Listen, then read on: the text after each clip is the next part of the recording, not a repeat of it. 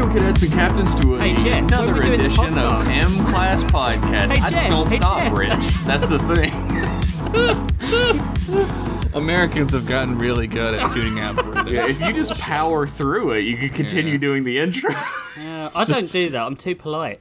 This is like the Yorktown of podcasts. Get out of here. I am I am an American. I have left politeness behind. Don't even know what that means. This is M Class Podcast, a podcast all about the uh, deep dive and review of Star Trek media. I'm your host, Jeff Pennington. I'm your other guy, Josh Henderson. That's my name. God, You forgot his your own last name for a second. Pretty I cool. wanted to be. I wanted to be your brother so bad. Josh Penn. Oh, Henderson. And before I introduce what's his face, I think it's important to talk about uh, the fact that we are on the second episode of the Cardi C collection given to us by Daruma on our Patreon, and uh, which has mutated into the Cardi C and Me collection, our our guest star collection. And our first guest star today for TNG Season 6, Episode 10, Chain of Command Part 1, is Mr. Rich Masters. Hello, hello, hello. How, Everyone how clap. are? Yay. Clap, clap, clap, clap, clap, clap, clap, clap, clap, clap, clap. I'm, I'm here. Man, notorious Cardassian hater, Rich mm. Masters. Yeah. I do love hate those spoonheads, man. Oh, Survivor wow. of Setlik 3. yep. Our, uh, just go ahead and mark us down for less than two minutes into the episode for a mention of spoonheads. How many spoonheads do you have wrapped around that necklace of yours there, killer? Uh, God. loads. like a like a predator. it's like a fucking cutlery tray on round my neck. Jesus. I need to put some space between this conversation and the ad read, I think. For all your racism needs. oh my god. Uh, but the um, the cool part about the Cardi C and Me collection is not Rich Masters showing up. It's No. that uh, our uh, next episode is going to be, of course, Chain of Command Part Two, guest starring uh, first time guest Zane Bauer on the Zane on the program. Bauer. Uh, the first episode that will not be a gross sausage party of M Class podcast, and it only took us seven years. I mean, don't gross. I mean, that yeah, like I clean my sausage, Yeah. Jeff. Eh, it makes one of us. Um, One's pristine. Pristine You could sausage eat another fest. sausage off that. I need to put some space between this and the ad read. I think. It's For all your homoerotic needs. Yeah. Uh, I I always like I'm like oh well you know we've only had three guests so that's fine but then somebody points out that I've forgotten Paul and then I'm like shit and then somebody points out that I've forgotten Bam and I'm like do I need medication Wait, who's the other one then? Who's Kevin, Kevin Kevin? Yeah. Me. Rich. Kevin Rich Paul. Paul Bam. Bam, Yeah. Four. Hadley on a special, but that they were only Yeah. yeah they were on the Trek King special yeah. and they have said that they specifically want to come back only for the episode about Moriarty so That's yeah. that's Whenever that one. comes up in a collection, you will get special guest star Hadley St. Clair. We'll do that when we do Picard season three. Um, Deep Space Nine Cardassians is the episode after that, and it's going to be guest starring Mr. Kevin Cole, believe it or not. Whoa! He's back, baby! Kevin, thirty-seven. Recloned 38. after that horrible replicator dick accident. yeah, he was trying to mix a sausage with a dick. He's like, this will make it way more delicious. A jumja stick. That's what they are. It's canon. Just stick. This this episode of M Class Podcast is brought to you uh, by a cool sponsor called Magic Mind, which we've talked about on the show before. It's uh, like an energy shot, and it's uh, it's made out of stuff that isn't going to rot the inside of you like other energy shots, like Yeah. five hour energy. Yeah, like when you drink a five hour energy, it tastes like battery acid. Magic Mind does not taste like battery acid. No, it it tastes like uh, grapefruit. It's got Yeah, like a distinctive grapefruit flavor, which I was I think I'm a great candidate to be advertising Magic Mind because the first time I had it, I didn't like the taste of it. Yeah. And then I refrigerated it and had it again, and it was fucking bomb. And I look Yeah. forward to my drink of it every day now. Yeah, this morning when I drank mine, I, I drank it in one gulp, you know, and then I went back for more, and I was sad that there wasn't anymore. lately, well, not lately, I'd say ever since I hit my fucking 30s, I've had a problem where I just sort of fall asleep after dinner. I get really sleepy after dinner, and I fall asleep on the couch. And for a while that was nice until I started going getting up and going to real bed and then having sleep paralysis. I mm-hmm. felt like that's Yeah. related somehow. Yeah. Well, now you don't take a nap. It keeps no, you awake. that's the thing. I take a nap when I fucking want to now, which is a big change of pace for old man Jeff. uh, I take, I take, you take one magic mind a day, and it's sort of a cumulative effect. The longer you take it, the more energy throughout the day you have, Yep. and uh, that's sort of been my saving grace. Like Crystal the other day was like, uh, "You you didn't fall asleep after dinner this whole week. That's like a record." Yeah. I'm coming off a little pathetic in this attitude, but that's why I'm taking Magic Mind. It's Yeah. it's like a stamina potion or a power up from a video game for you nerds out there. Nice. And uh, Josh and I have been taking it for about a week now, uh, which makes us basically X Men. If you if you like drink a lot of coffee, you're probably like at the point where it's not doing much for you anymore. It's just sort of like uh, it's a necessity to wake up in the morning, and you're probably like tired of it, right? Yeah. I Ma- am. Magic Mind has this like spe- it has special ingredients that aren't caffeine that do the exact same things as caffeine. So you can come at it from a whole new direction. You've burnt yourself out on real caffeine. It's time to go to a better alternative. Uh, matcha. Natural. matcha is the better alternative. Basically, nature's extended release version of caffeine. Ooh! It's better for you. It's not going to make you jittery. It's going to be a hundred times better than caffeine. That's why I think you should be picking up Magic Mind today. And of course, you'd be helping support the show as well because we're going to be starting out doing cool promotionals with this with this great product and uh, like I've said a million times on the show I'm not going to like advertise something I don't believe in I think that's horse shit Yeah, we don't do that here. Do you want to hear a fun fact about matcha? yeah Yeah. So yeah not only does it actually boost energy, it's a stress and anxiety reducer. That's, That's actually why genuine. you don't feel jittery. That's Yep. why it wow makes. Yeah. I think you should be doing this and Well, not it's, me full, it's full of anti- antioxidants as well, so it's really Yes. good for you. something I found really interesting about the ingredients when I was looking through them is there are cordyceps mushrooms in Magic Mind which Mm-hmm. It's good for is vitamin B. It's uh straight out of your favorite television series, The Last of Us, except you're getting back at those fuckers. They look what they did to us. Now you can drink them. use them. Yeah. It uh, and cordyceps mushrooms actually reduce inflammation, strengthen your immune system, and uh, give you higher levels of endurance, fellas. Ooh, I don't, I don't need that. Yeah, you do. uh, if you'd like to get in on the action, get yourself some Magic Mind and get a pretty steep discount and uh, help out the show, actually. This is like a quadruple threat of ways that you can be doing some cool stuff. You should head to www.magicmind.co slash mclass and use code mclass, that's M-C-L-A-S-S 20 at checkout to get up to 50% off your subscription for the next 10 days. after yeah. that, after the 10 days, still 20% off with that code. MClass20. Nice. Uh, do it. It'll help the show. It'll help your mind. It'll help your energy levels. It might help you with the ladies. No promises. Or guys or whatever. Or the fellas or whoever you're after. Check it out. Thank you to Magic Mind for sponsoring the show. It's delicious. So let's get into the meat and potatoes of the episode. We're talking about uh, season six, episode ten, "Chain of Command" part one, uh, which uh, would not surprise anyone to find out has a teleplay by Ronald D. Moore, mastermind behind Deep Space Nine and Battlestar Galactica. Have you watched that show yet? I Deep Space have. Nine, yeah, I fucking love it. Yeah, it's a good show. Uh, and its story is by a name I, I wasn't familiar with, uh, Frank uh, Abatemarco. Oh yeah, I Who- know him. was a supervising producer on Next Gen during its sixth season, and he wrote 13 episodes, of, or he directed, or no, wrote. I need more magic, mind. Which one was it, Jeff? He You did wrote something.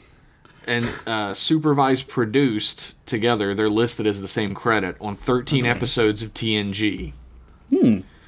Uh, Times Arrow, Realm of Fear, Relics, Schisms, True Q, Fistful of Datas, Chain of Command Part 1 and 2. Uh, some hits and misses in there. Yeah, well, Well, I mean, when they're creating it for 26 episode seasons, so you're going to Yeah, get some you're misses, right? exactly. Unless you're Deep Space Nine. yeah, There, or Battlestar Galactica. what about Allamaraine all along home? You know what? I won't hear any shit about that. That's a good episode with some bad performances. You need It some fun episodes. episode. I like that episode. I'm not. I'm. I'm full of shit in here, but I do really actually like that episode. There's only one bad episode of DS9, and that is the one, the really bad uh, transgender cl- uh, Quark one. Oh, Quark has uh, gender Oh, yeah. reassignment surgery to make money. Yeah. yeah. Yeah. Yep.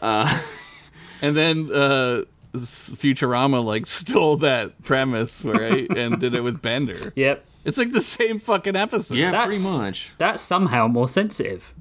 It somehow works better, right? Yeah. All hail Robonia, the land I didn't make up. The land I didn't make up. Uh, this episode was directed by Robert Scheerer, another name I wasn't particularly. Uh, I, I didn't know too much about. Uh, interesting fact about Robert Scheerer: started his career as a dancer in like old golden age Hollywood. Wow. Oh, did he know Fred Astaire? Uh, he worked with Abbott and Costello. He worked on Broadway. He worked with Julie Andrews. Sweet. Um, Broadway. Huh? he was Never he, heard of it. he was part of the Jive Jackson Jills, Wow. We all know that reference. the reference. famous Jive Jackson Jills.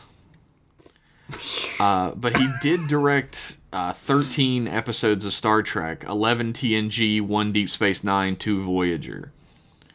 And we're talking some genuinely amazing episodes of TNG. Measure of a Man, Peak Performance, uh, Tin Man, Legacy, The Outcast, Chain of Command.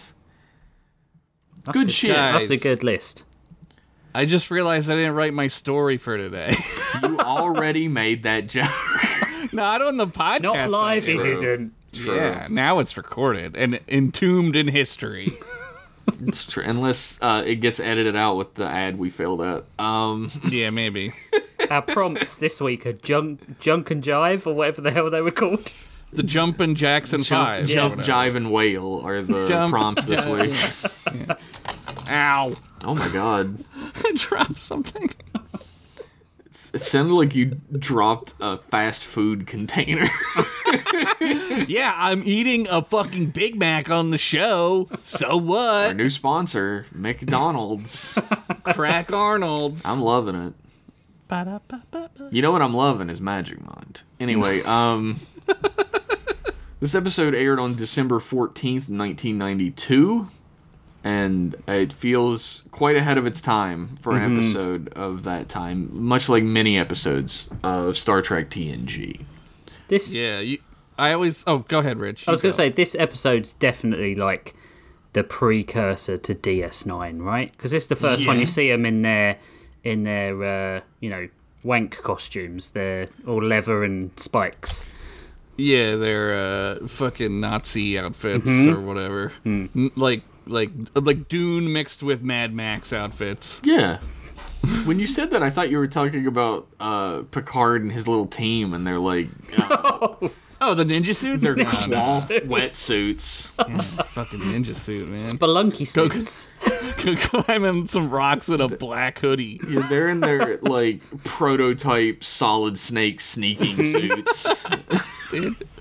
Can we? Well, I guess we'll get to it, but can we talk about how Admiral Nechayev mm-hmm. sends a 65 year old man, a doctor, and the only capable one, Worf? yeah, there's there are no spies or intelligence agents in the mm-hmm. universe of Star Trek. You have to go to a regular captain and be. He's like, well, who comes with me on this like horribly dangerous spy mission? I just pick some people.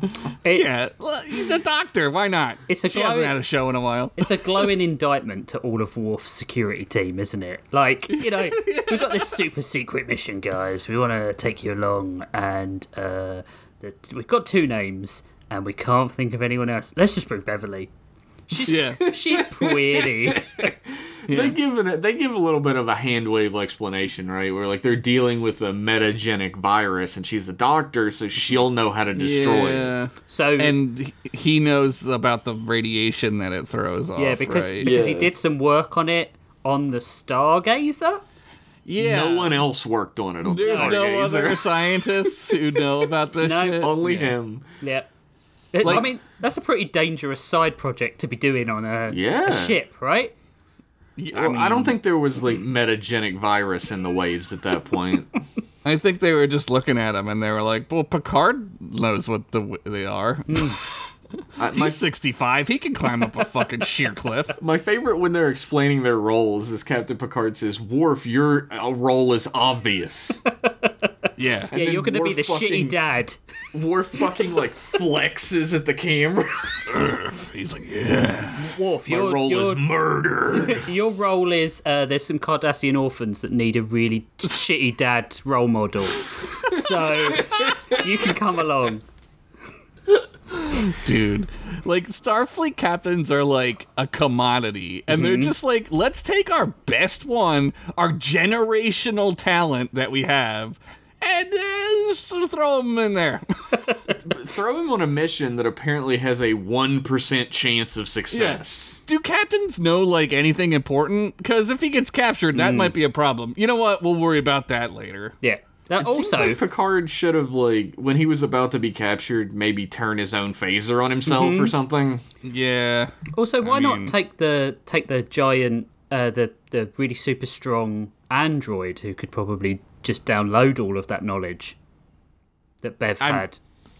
You're speaking. That's what I'm saying. That this kind of ruins the episode. like I'm not gonna lie to you. Really, like, I'm if you're kinda- gonna if you're gonna like have this mission, the first question is why not send Starfleet intelligence? Mm-hmm. there are trillions of people in the Federation, Yeah. and you pick the guy who could be like your president, right? Like Like, Picard, Picard knows about the carrier wave stuff, the mm-hmm. whatever the fuck they're called. We'll get to it. We'll learn. The subspace carrier waves. Uh, he could not be the only person that was on that team. A. No. no, B. All of that information is logged and is available. it That's doesn't not, matter that he knows about it. It's, yeah, it's like, not a secret thing. It's like he doesn't mention it being secret or anything. You can look that shit up in the fucking database anywhere. Yeah, go to fucking uh, Memory Alpha. Type in metagenic carrier wave and it come up. Boom. But like, I don't know. They also send O'Brien on a mission once, so shrug. Yeah. Yeah. I don't know. Yeah. I wouldn't have done it, but I'm not Admiral Stupid Nechayev, so. She's everyone is so mean in this episode. Dude, she's such a. Well, she's like Russian, right? Like, mm-hmm. and she's a, they got that Russian curtness to her, Yeah. which I, I think is cool, like in a character way, but also Yeah. like. My boy Riker is sad that his dad's leaving. Oh, I got my, some. my here's the thing Riker gets uh beat takes a beating from the fandom for these episodes hard Uh-huh, uh-huh. but not even half the beating he takes in the episodes he gets everyone is like constantly like "Not now Riker fuck you like He Riker gets you sh- you fucking schooled. shit it up again you dumb bitch He's like Boimler. I got some. I got some feelings about whether or not uh, Admiral Nechayev is is bad in this episode because I think like genuinely, like I think the Enterprise is a bit of a. Oh, I'm gonna say it. The Enterprise, is, the Enterprise D, is a little bit of a pleasure cruise, right? Everyone's like Yeah. at Setlik three and like fighting on the Romulan border. And what are the En- what are the Enterprise crew did? Well, let's go to the Bing Bong planet where we're going to teach these this new aliens about kissing. And it's kind of like I, I missed that episode Yo, look Let's- that up on Memory Alpha. Bing Bong Planet. But it is just. I only like, I only get Bing Bong Brothers by the Lonely Island but like, so the only film set during the Dominion War is like the shit one, right? The Insurrection. Insurrection. Mm-hmm. Yeah. What are they doing? They're going to. Oh, they did go um, to the Bing Bong planet and teach yeah. them yeah, how to kiss. Teach them how to kiss. Wh- Why? Why? It's it's it's the most. It's one of the most powerful ships in the fleet, and they just had- send it joke go to prepared. Riser and stuff. I had a Yeah. joke prepared that I wasn't gonna use, but it's so fucking poignant right now. which is that I've I've overheard Rich many a time that if he had a chance, he would shove a boot up that communist pleasure cruise full of globalists' ass. Fucking George USS George Soros. Fucking Jesus. Fucking like- Captain Picard, more like crisis actor. So d- d- don't get me wrong. Don't get me wrong. Picard, perfect human. We all know that. Like best of Yeah. us. But like you've got captains like Maxwell and Jellico, um, Yeah. who have like fought on the borders of Cardassia what, and seen all this shit, right? Mm-hmm. And in a world where there's no war, where the last war was 80 years ago with the Romulans, Yeah. They are fucking wrecked these captains. They are gone in the head. They do not understand why they have been why the, this even exists in the world in the universe anymore right? Yeah, they're all messed up. And i don't think I think the reason why Captain Picard is not messed up because he fought in the fought with the Stargazer in the Cardassian border wars, mm-hmm. right? He has a counselor mm. on his ship, and I think that's why he has a counselor on his ship. Not that it's ever explained in the show. Well, the the idea of a counselor, like the show does a very bad uh, Mm-hmm. job of showing this, but it's mentioned quite a few times that every ship in the fleet has a counselor. Yeah.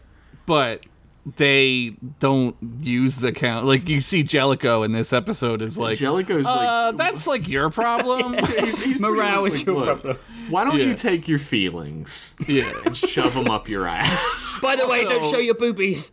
Yeah. Yeah, Also, enough put some the clothes on. Yeah. You're not Wonder Woman. Get out of here. True. Um, that's all well and good, but Jellico is a meanie, and that's too far, I think. I think Riker's I- a big yeah. baby though as well in this episode. Like Ch- Nechayev says, like you know, Captain Picard's been reassigned.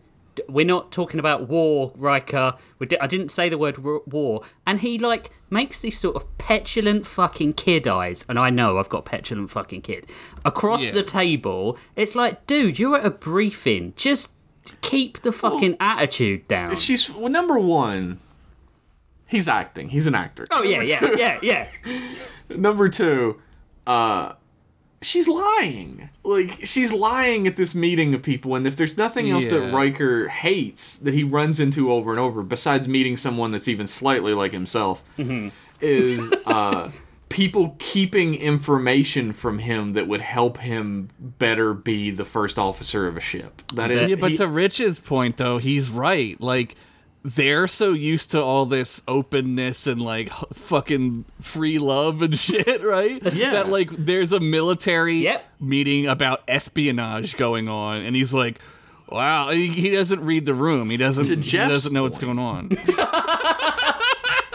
to Jeff's point, though, uh, that Yeah. open hug box of the Enterprise is Yeah. has become the flagship of the Federation. No, you're the best of the best right. of the best because of this open hug box scenario that You're they're right. in. You're right. Uh, there's al- there's that saying that I uh, used a lot when I had a nine to five, which is I can only do what you uh, inform me I can do. As uh, for him as an officer, for me is like I don't know a bathroom cleaner, whatever I was doing. Ooh yeah. um, Captain Bathroom Cleaner. like Riker is being a bit of a little bitch in this episode. I will admit that freely. He does it uh, many a time throughout TNG. Yeah. But uh, they use it because they use that to get the audience on his side. Yeah. right? like Well, he- he's it's a tool for narration. he is taking a beating ego wise Hmm. in this episode every turn. Like Nechayev is like, "Well, you're not gonna be captain," and he's like, "Well, uh, why?" And she's like, "Well, Yeah. because we need someone who knows what they're doing with Cardassians." And no offense, Riker, that's not you. But she's Which could have so- just as easily been not said. That could have just been not said at all.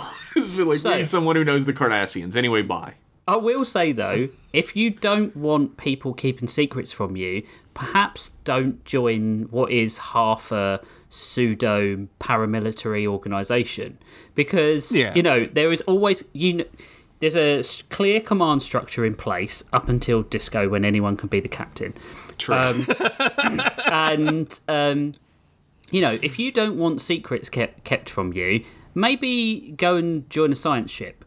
You know, it- you can. There's lots of Yeah. off-world missions and stuff, and I know he's very ambitious and stuff like that. Part of the problem is, you know, he feels like he's ready to be on that chair because he's already turned down three commissions or whatever, right? And that's Yeah. fair enough.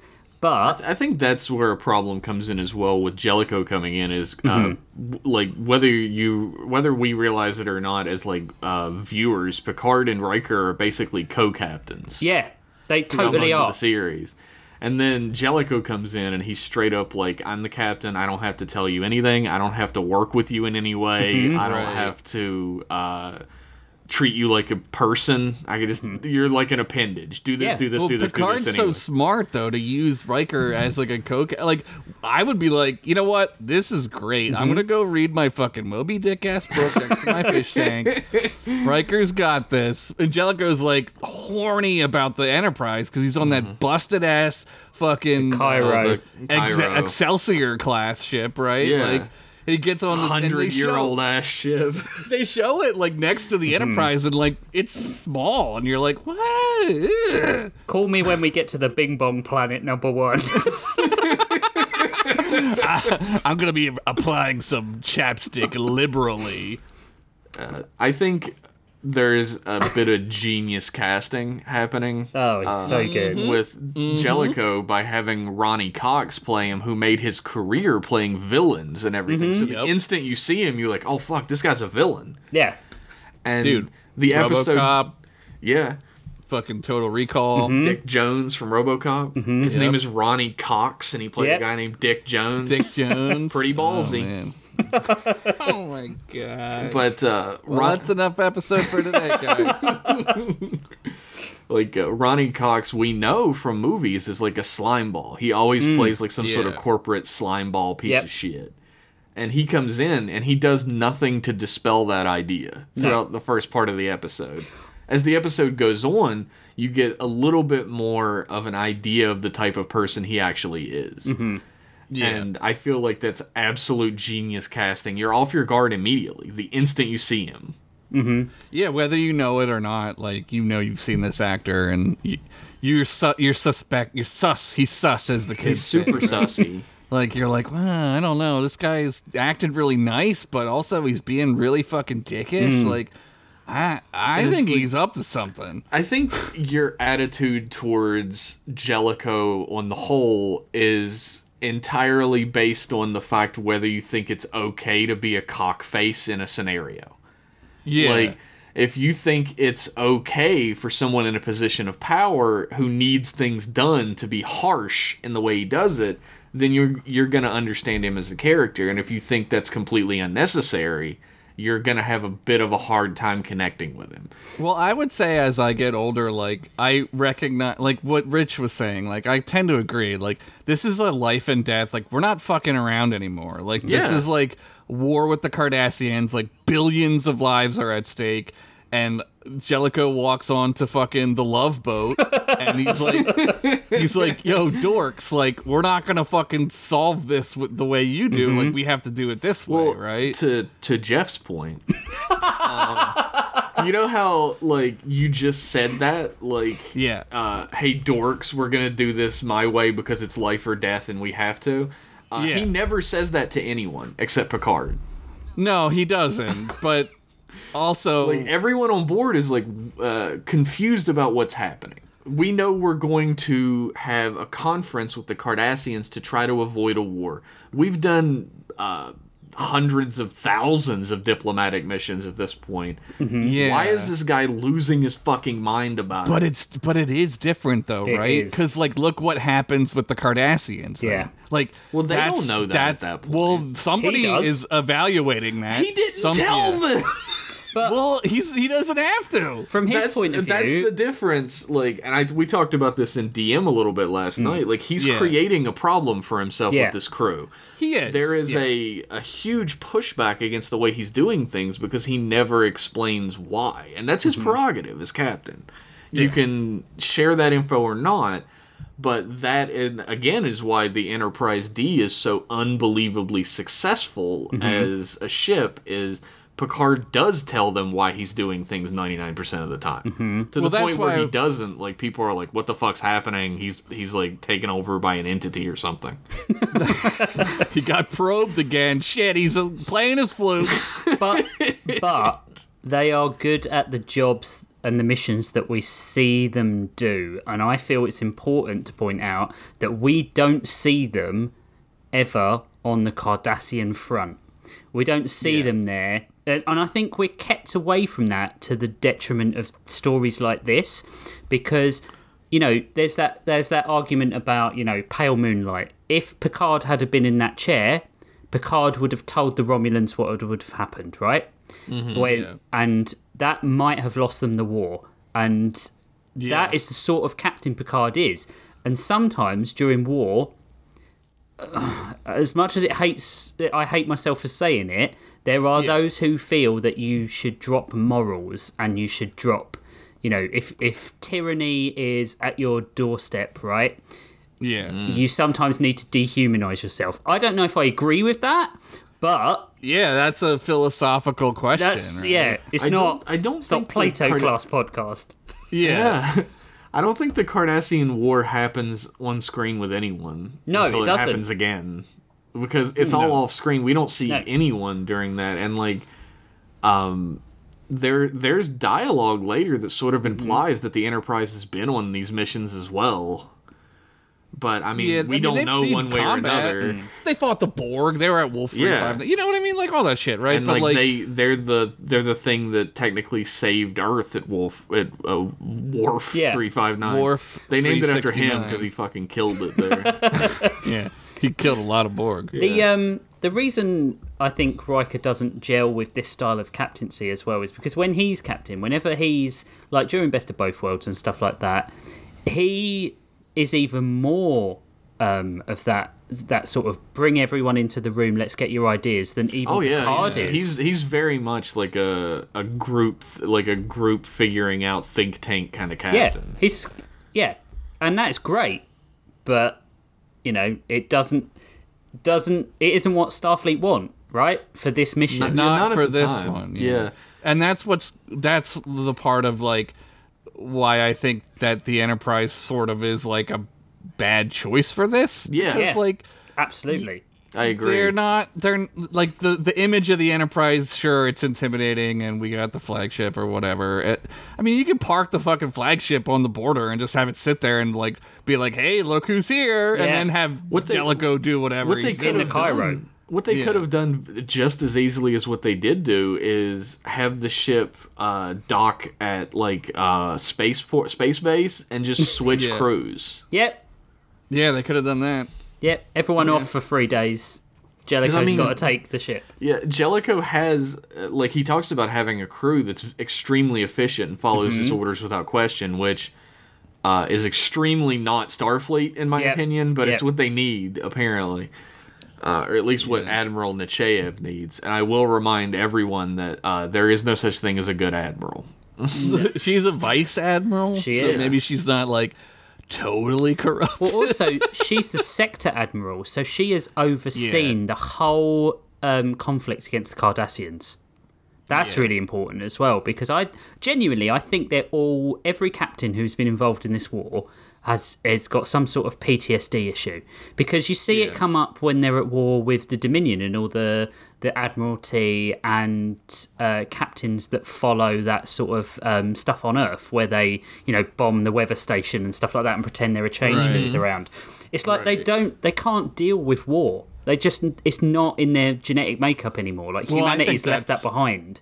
I think that's all people though too. I think I mean, look at like, I mean, again, like look at what happened after like 9-11 here. People Yeah, lost their fucking absolutely. minds, man. Like, What's- and there's and we're still fucking Yep. dealing with it. The fallout seems to never end, to be Yeah, honest. yeah, But the um I think again this is sort of creating your own problem.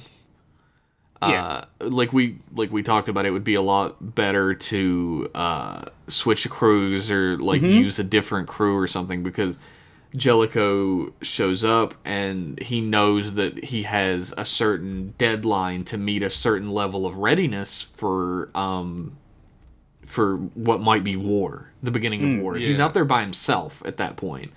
Who knows how many Cardassian ships are going to be out there? It could be one versus a hundred for all Yep. he knows. it seems nitpicky too when he's like, I want four shifts, and like maybe there's a reason in his experience that four shifts works better. It gives more time to rest after Yeah. a battle or something. Yeah. Who knows, right? but it seems really nitpicky to the audience because we're used to like. You know, Data turning the lights off and singing everybody a lullaby Yeah, at exactly. night, right?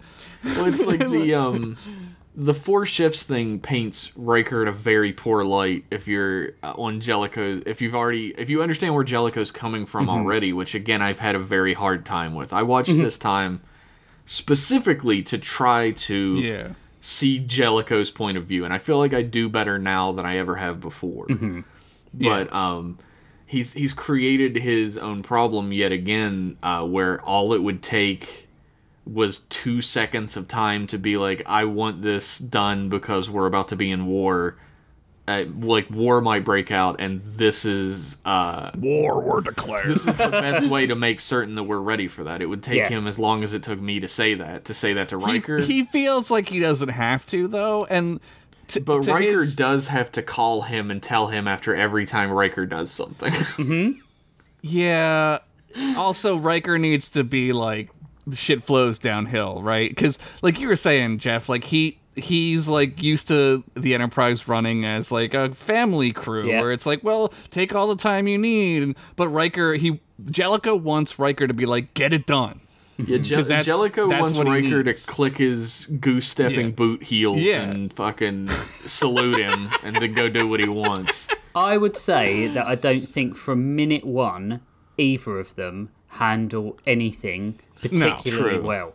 That's very I- true. You're think- right in that Riker comes off as a petulant child Uh-huh. in this episode. Yeah. He wants his his pop his pops back Yep. to let him hang at the diner with his best gal whenever he wants. People. And the more one of them fights, the more entrenched the other one gets in Yes. these two episodes. Um, and it's like it. There is nothing. If if I can see why Nechayev wanted to send Jellico, he's the one who organised the ceasefire in the first place, right? So you mm-hmm. would send him absolutely, but send him in the fucking Cairo. His crew know what it looked like. You know, he is revered you know, stayed in command all this time, obviously well loved and liked by his own crew because that's what they're used to, right? So send mm-hmm. him in that ship. Send right. Who's captain in the Cairo? yeah, well, Nobody. yeah, it's a domino effect. You've got at- at the ship that's just been launched from Starbase, they've got like a fucking e- an ensign in charge. ensign Ricky is like, I don't know what I'm doing. no, it's a Ricky's what should I do? Turn to page 48. oh no, I died in the last two of these. uh, you're yeah. right, and I do believe. Again, I I fall weirdly on Riker's side of this. Like I understand Riker as a character because I too am a petulant man baby. and uh, like he, you talked about how they get more firmly entrenched, and I think that's true of the beginning half of this episode and the entirety of the next episode. Yeah. But during the second half of this episode, he does literally everything Jellico wants on time perfectly, lets him do whatever he wants in the uh, debates, never says a word about it. Mm-hmm. So he's on board for a while until Jellico starts getting wild and crazy and being like, "We're not going to rescue your dad." I'm But sorry. that's that's kind of why, like, I think Riker's other behaviour is kind of sort of like shone a bit of a light on in terms of how shitty it is, and it, because if he is capable of that, I feel like his latter behaviour in the episode, the second one, isn't so justified anymore. Like he's a smug piece of shit in that episode. He's really bad. True. Yeah, he's ruined. He's set the stage to not be believed, right? Well, Like let- let all he had to do was shut his mouth at the fucking meeting and then say, "Sir, yes, sir." Yeah. Right. Well, let's have a thought experiment for Rich Masters. Mm-hmm, Okay. Uh, imagine uh, Edward Jellico comes into your company and Mm-hmm. he's your boss. How are you going to feel about it? So interestingly, you Let's say do throw him out the everything window. differently than what you've done now. I need Throw this him out the done, this done, this done, this done by two o'clock today. If it's not done, you're incompetent. And Get the Ed 209 to shoot him. But- so interestingly, because I am I'm the number two of my of my company. duty. Um, and like I, I always see it as my job to uh, translate my boss's directives to the populace of the organization, right? And then Yeah. I go back with my concerns, but I'll still try and follow what he needs to do. I just do it in a more human way, I think is probably the best way. This is why I never want to be that number one person because I feel you've got a bit more leeway if you're a number two person. I, gu- I Um, guess my question with that is like, uh, what if Jellico wasn't already your boss? I'd find it tough. That'd be rough, yeah. forget the I mean, forget the hypothetical. I'd find it. but but like you said, Rich, this is like the military, Yeah. right? Like It's- as but much it's as not we don't military. no, but as much as we don't want it to be that, Yeah. which it sort of isn't, it still is responsible for the defense of the Federation. Mm-hmm. Like It's there's no paramilitary. other right. There's no other way around it. Like you're gonna have sh- like people in Starfleet that. Like that's their job is to think like the military, and you'd be stupid not to have people like that. Honestly, Yeah. like I guess the the thing I'm gonna keep coming back to, since this has become a debate, is uh, it has worked for six straight seasons Yeah. of our heroes telling one another things when necessary. yeah, Uh, it has worked for six straight seasons, and also this doesn't work if Picard, if like they weren't in a situation where they knew Picard was captured eventually. Spoilers. Like Right. this, uh, this whole situation is set up to fail from the beginning, and Jellico does not make it any better as it goes No. along. No. I mean, he doesn't. fucking even tells him, right? He's like, "You're not coming back," and Yeah. Picard's like, "All right." I think there is a. he's also kind of a he's a dickhead to Picard, which is like that's my dad. How dare he? Yeah, think it's sort of dickish. there's a kind of element of um, I don't know if I was just picking up on this that Jellico's almost sad that he's not going on the Picard mission. you think, I think so? he's yeah. I think he. I, I really read it as like, well, you're fucked, dude. Sorry. I I kind of feel like he feels like he's been a bit stiffed as well because you know like he says there's a few things he says about like you know why the hell isn't Nechayev sending you down there and stuff like that. Um, Yeah. and I think he's Well, a he- He straight up says that she couldn't have talked me into it, yeah, which makes me Uh, think that yeah. that's the opposite. yeah, maybe, maybe. Yeah, I don't know. Yeah, it's tough, man. It's tough Well, because he, also doesn't say what he means. No. as we find out with like Troi reading his emotions. Mm-hmm. yeah, that, that's the part where I kind of got to where I was like, okay, well, this guy is like actually afraid of the Cardassians. Yeah. Oh, right? no, he's Like- terrified of them. Yeah, and and like Jeff, you're right. Like at this point in history, Starfleet's not used to this shit. Hmm. Like we haven't seen the Dominion War yet, where like entire planets are being destroyed. Billions of shit. people. You know what I mean? Yeah. Like that'll fuck you up in another way, where you're more into survival mode, where Jellico is now. Like Yeah, I, cou- I I'm not couldn't saying he's ahead of his curve, but I couldn't imagine like the Enterprise D we know in the Dominion War. No, yeah, That's a real mismatch in my mind. yeah. But like uh, it's I, it's the Dominion War hasn't happened yet. no. But We're the all Cardassian. War has. We're all living in a blissful uh, pre-tornado state. In the, in the we had a couple twisters with the Cardassian War, and we thought that was bad. Look, all I'm saying is I don't want to go fight on a planet with a bunch of reptiles who eat fish juice. All right. Yeah. No one wants that. Fucking spoonheads. Um. The uh, Whoever made that up is a genius. It is a genius because it sounds so bad, and Yeah, we know it's- it's, a fake thing, but it sounds awful. Yeah. it's really racist. well, it sounds like uh, what what people called uh, the Vietnamese during the Vietnam War, right? yeah, it's Oh very God, rough. yeah. Yeah. All right. Very, well, yeah. That's a good time to take a break. I was very delicate not to You say were. it. He you didn't were. say it, You'll, yeah. You say it off the podcast. I know. Yeah, Another all right. one. Okay. Oh, don't say that. I'm kidding. I'm kidding. Rich has never said anything racist I never say racist against the. Vietnamese. No. Except Um, Cardassians, Uh, we'll be right back. which is understandable. Oh no, I didn't get to cut him off fast enough. Uh, we'll be right back after these messages. After these messages, we'll be right back.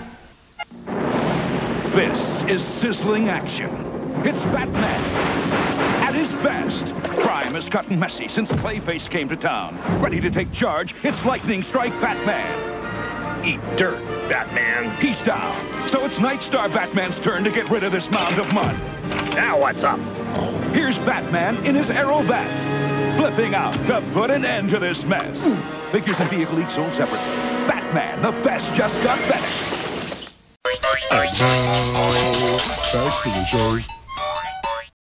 Welcome back from those messages, everybody. Uh, by Magic Mind.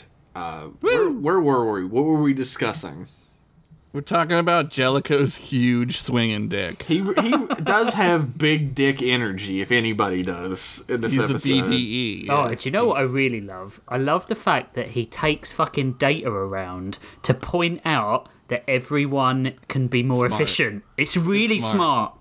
Really smart. Data, it feels like a child who's accessory to a crime in this episode. Yeah, he's, yeah, he's yeah. so confused about what's happening, but he's everyone looks mad, and he's like, he's a little bit like he- Abed. And Yeah, he he's does that- like your mouth's Yeah. upside down. Is this bad? He does that read the room. desperate look back to Geordi when he's like, "Yeah, actually, if you made them work around the clock, then they could do this, Geordi." And Geordi's like, Yeah. "I haven't slept for five days." You Yeah, fucking what the fuck, traitorous man? android bastard. Yep. Yeah. How do you how do you dude. feel about that, you fucking Jellico kissing bastard? Like Well, I how do you feel about him shitting on Geordi? Again, I just like to point out that I slipped through the cracks on this one, Yeah. and I've Somehow been ended up defending me him versus just Rich. as much. um, you know what though? If you're at war, sometimes Yeah. you gotta work through the All night. night. They're not at war yet. But, but All right, hmm. Nechayev. That's what Nechayev says. No one mentioned war, Riker. Okay. Well, I'm also lying, so um, yeah, Let's also point out the fact that Jellico can't identify a picture of an elephant. I I thought that was him being manipulative. I thought that hmm. was a tactic for him to be like, "Aren't I like a good family man?" could Oh, be maybe. actually. I thought that was like a, "I'm just a dad at heart," you know. Although he does, I think I'm being broken into. Uh, but I gotta do a podcast. it's your it's your Ninja Turtle. Go get it. Go get your Ninja. the I wish, but um, It is. it's a It's killer coming. It's- man. It tried to show up yesterday, and you were taking a nap or something. What? Yeah, it tells me everything that goes on at your house. You're supposed Oh, to man, be able to leave it turtle. outside. What the hell? No, they don't. They don't. Sometimes, dude. I can't go down there now. uh, I'm, I'd also like to. it tomorrow. Oh my, well, I do have to be up all day tomorrow, so.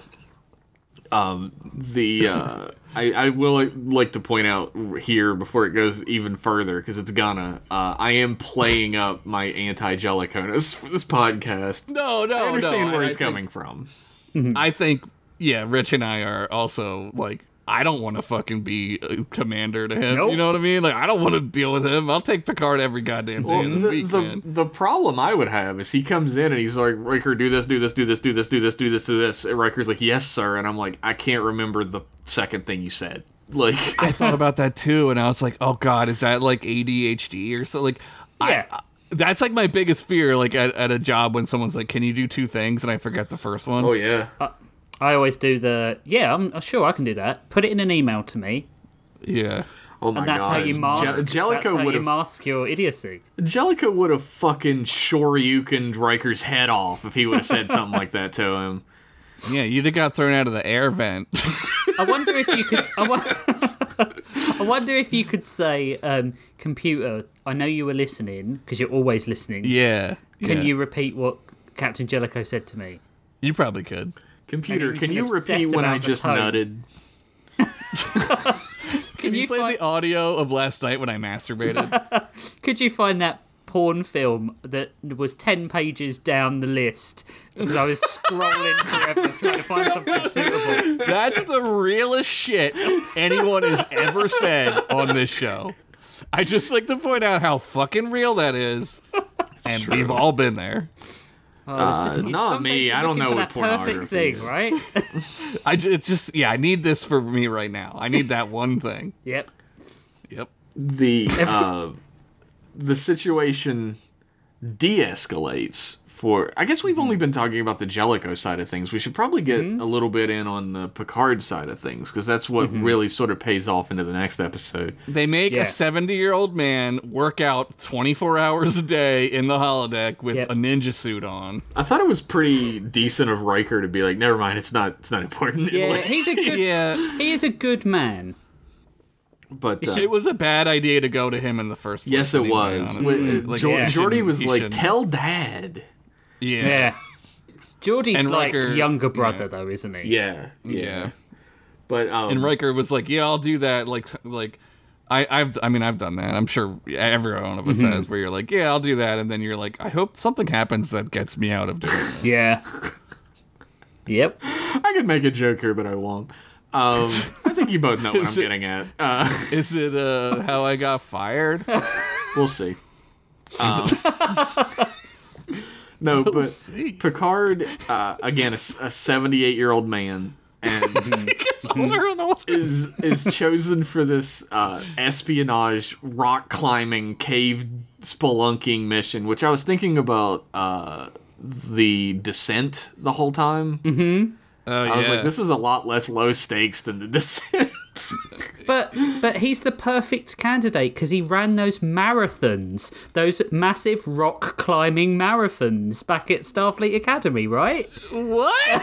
He says like, I haven't trained this hard since I ran the Academy marathon. It's like these aren't even fucking relevant. Like, I'm telling you, I'm telling you, there are a three trillion beings in the Federation, Yeah. and they pick the best guy on Earth who literally can save them from cyborg zombies.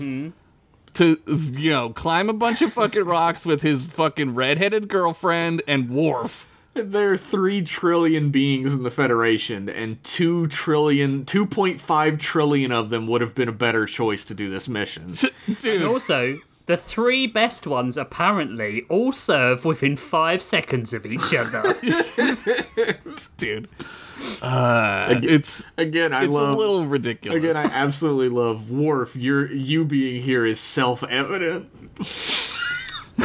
we need someone to scowl.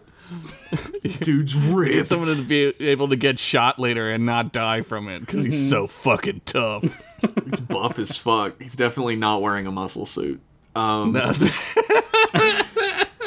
They're they're like really uh, low key with the muscle suit on Worf. I appreciate that. That like they didn't go nuts with it because it would have looked ridiculous. But well, Michael Dornan, like '92, was like pretty thin. Like he's yeah, Yeah. yeah, he He's a thin He's guy. thin He's dude, really and, thin like, now, yeah. yeah. He, he has these like massive shoulders because he's wearing shoulder pads and body Yeah. muscles and stuff.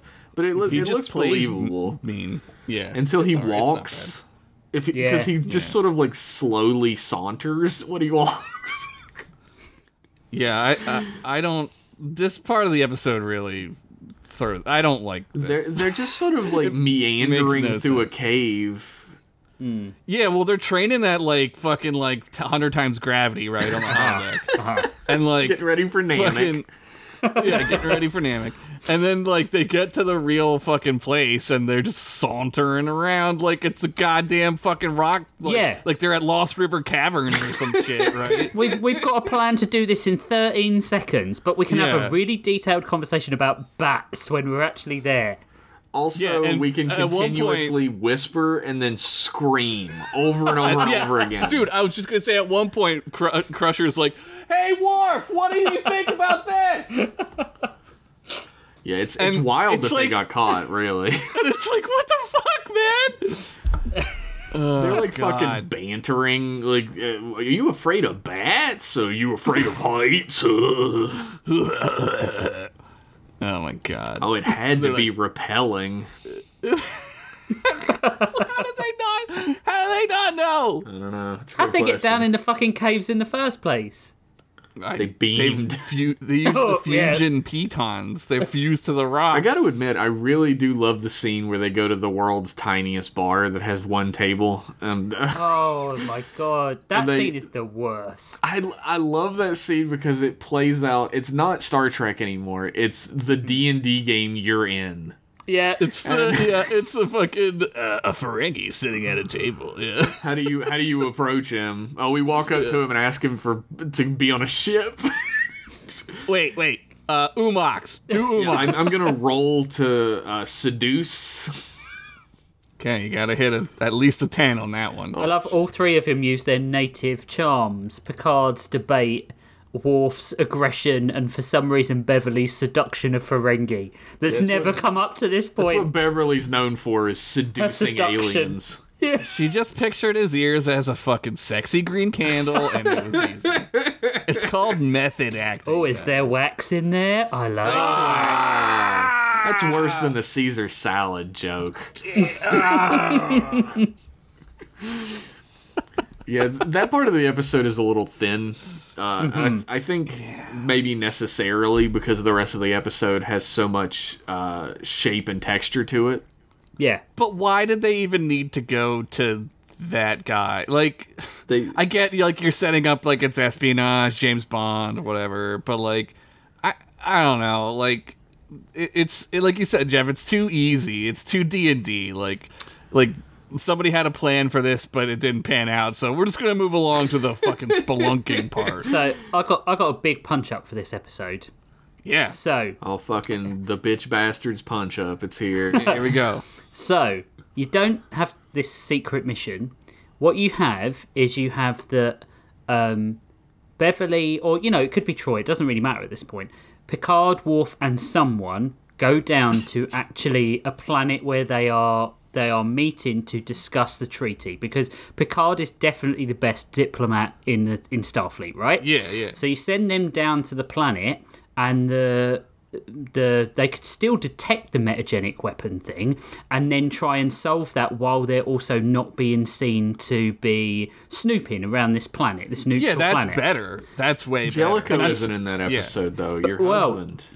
So you could have Jellico as a expert on the Cardassians who assumes command because he is an ex-captain when Picard goes missing. You could easily have that hmm. because there's still this border thing that they've got to sort out.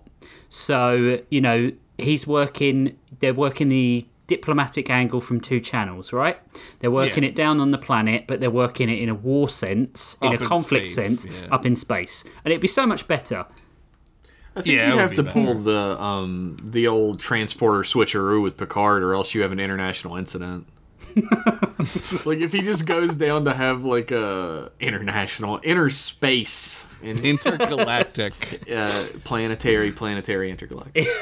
um, but yeah, you have an intergalactic scenario going on because like if he goes down to the planet and meets with the Cardassians and then mysteriously disappears. Yeah, but they could they could still keep him as if they're setting the trap because the whole idea is they're setting the trap, right? Yeah. They want Picard for his codes for some reason, even though they could just get any captain, surely. Um, Yeah. But if they're setting the trap and he still springs it, he's a prisoner of war, right? And then they've got justification to do whatever they want. Yeah, they they still don't care in this episode too. Like it like it's still like they have him. Like they the Cardassians don't really give a fuck Yeah. about that shit. I think the idea, I mean, as much as we were dunking on it before, I think the idea that Picard has knowledge that the Cardassians want that's very specific to the metagenic bombs Yeah. is actually pretty genius. That, like, he's chosen for this mission to go to Cardassia specifically because Yeah. he has this information, and it turns out And to be they- a trap yeah. because they get actually need that information. It's not Yeah. they're not using it already; they need it. I think that's pretty. Which is why you writing. don't. Yeah. Which is why you don't send Picard though. Like a ninety-year-old man. a 207 year old man. Uh, you don't send him no like. Uh, uh, you don't need somebody who knows about this shit to know that they're doing it, Hmm. right? Like, you send a spy to do spy shit. You don't send a spy because he knows what a nuclear reactor yeah, is. absolutely. They sort of shoot themselves in the foot when they're describing what people's purposes are for being on this trip, except Worf, who is self-explanatory. That's self-explanatory. But, it's uh, obvious. Beverly Crusher is on the mission for the exact same reason that Picard is to disarm Mm-hmm. the bombs. Yeah. Why do you need both? Because it's a them? virus. Uh, it's, dude. Because she Again, had a s- limited amount of appearances in her contract. Yeah, True. uh, yeah. It gets a little like televisiony, right? Hmm. And and I that's why I kind of always shy away from this two-parter when I go through the series again cuz Well, it's depressing First of as all, holy I- fuck. Yeah. yeah, I, I don't want Jellico to yell at me because I already had a daddy yell at me, right? that might be the second realest thing we ever said. Maybe that's the problem I have with Jellico. that dude that's honestly yeah like and also like yeah the second part is way more depressing Yeah. than this part is Sorry, Zane. Uh, you chose Sorry, it. Zane. Um, yeah i warned her We, man i we tried love to warn her we love suffering. That's what it is. yeah that's what i you know what i didn't want to say it but that's what i thought let's not elucidate what we're talking about. Um, the the the depression definitely comes next episode, but uh, yeah Jellico. It, it, like I said, it really comes down to whether you think it's it's okay for someone in power to be a dick if they find it to be necessary. Yeah um i guess like you'd have to like i mean it's like anything though right On Like, a TV show, I mean. you can be a dick, but you ha- you gotta reel it the fuck back, Mm-hmm. man. You know, not every day can be walking on eggshells with this dude. Yeah. and I'm I'm assuming at some point Jellico did this, and his crew was like, "Oh fuck, this guy's a fucking hard ass," right? But then like, you know, something happened, and he you have to gain his respect. Yeah, absolutely. That's what he's doing. Yeah, he very much like uh, he also makes pretty quick decisions about people, Mm-hmm. which uh, probably has served him fairly well throughout his Yeah. career in Starfleet. But like, um, and again, Riker has put his worst foot forward this episode. he doesn't start out that way really when it comes to Jellico. Like he's like he just questions him, Mm. and Jellico is like, uh, "I am above questioning." I am your superior. You cannot question me. I, I think the thing is, if it had been a normal transition, right? If it had been Picard was going to be, I don't know, Admiral of Chief of Starfleet Academy or something, and they had got Jellico in, maybe Jellico would have been in this situation whereby he could have, you know, met the crew individually, learned about them. They could have asked him questions, but he's been asked to take command of a ship he doesn't really want to take command of. It seems he would much rather be on the Cairo with his own Yeah. crew who believe he is That's God. where all of his porn is. He- Yeah, he's, or- he's really uncomfortable with his role as captain Yeah. of the Yeah. Enterprise. You can tell. Yeah, he's not a diplomat. He's a wartime general, right? Um, uh, who ironically is picked to, com- you know, keep the peace. But Well, he is a diplomat though because he did the peace talks. but I I think it's uh, you know the same way that you wouldn't necessarily send um, you know Picard never has any great success with the Romulans apart from like Nemesis, right? So you know there's certain species that might respond better to more aggressive tactics, and I don't know if Picard Yeah. is that sort of diplomat. He'd probably be able to do it because he's Picard. I thought of.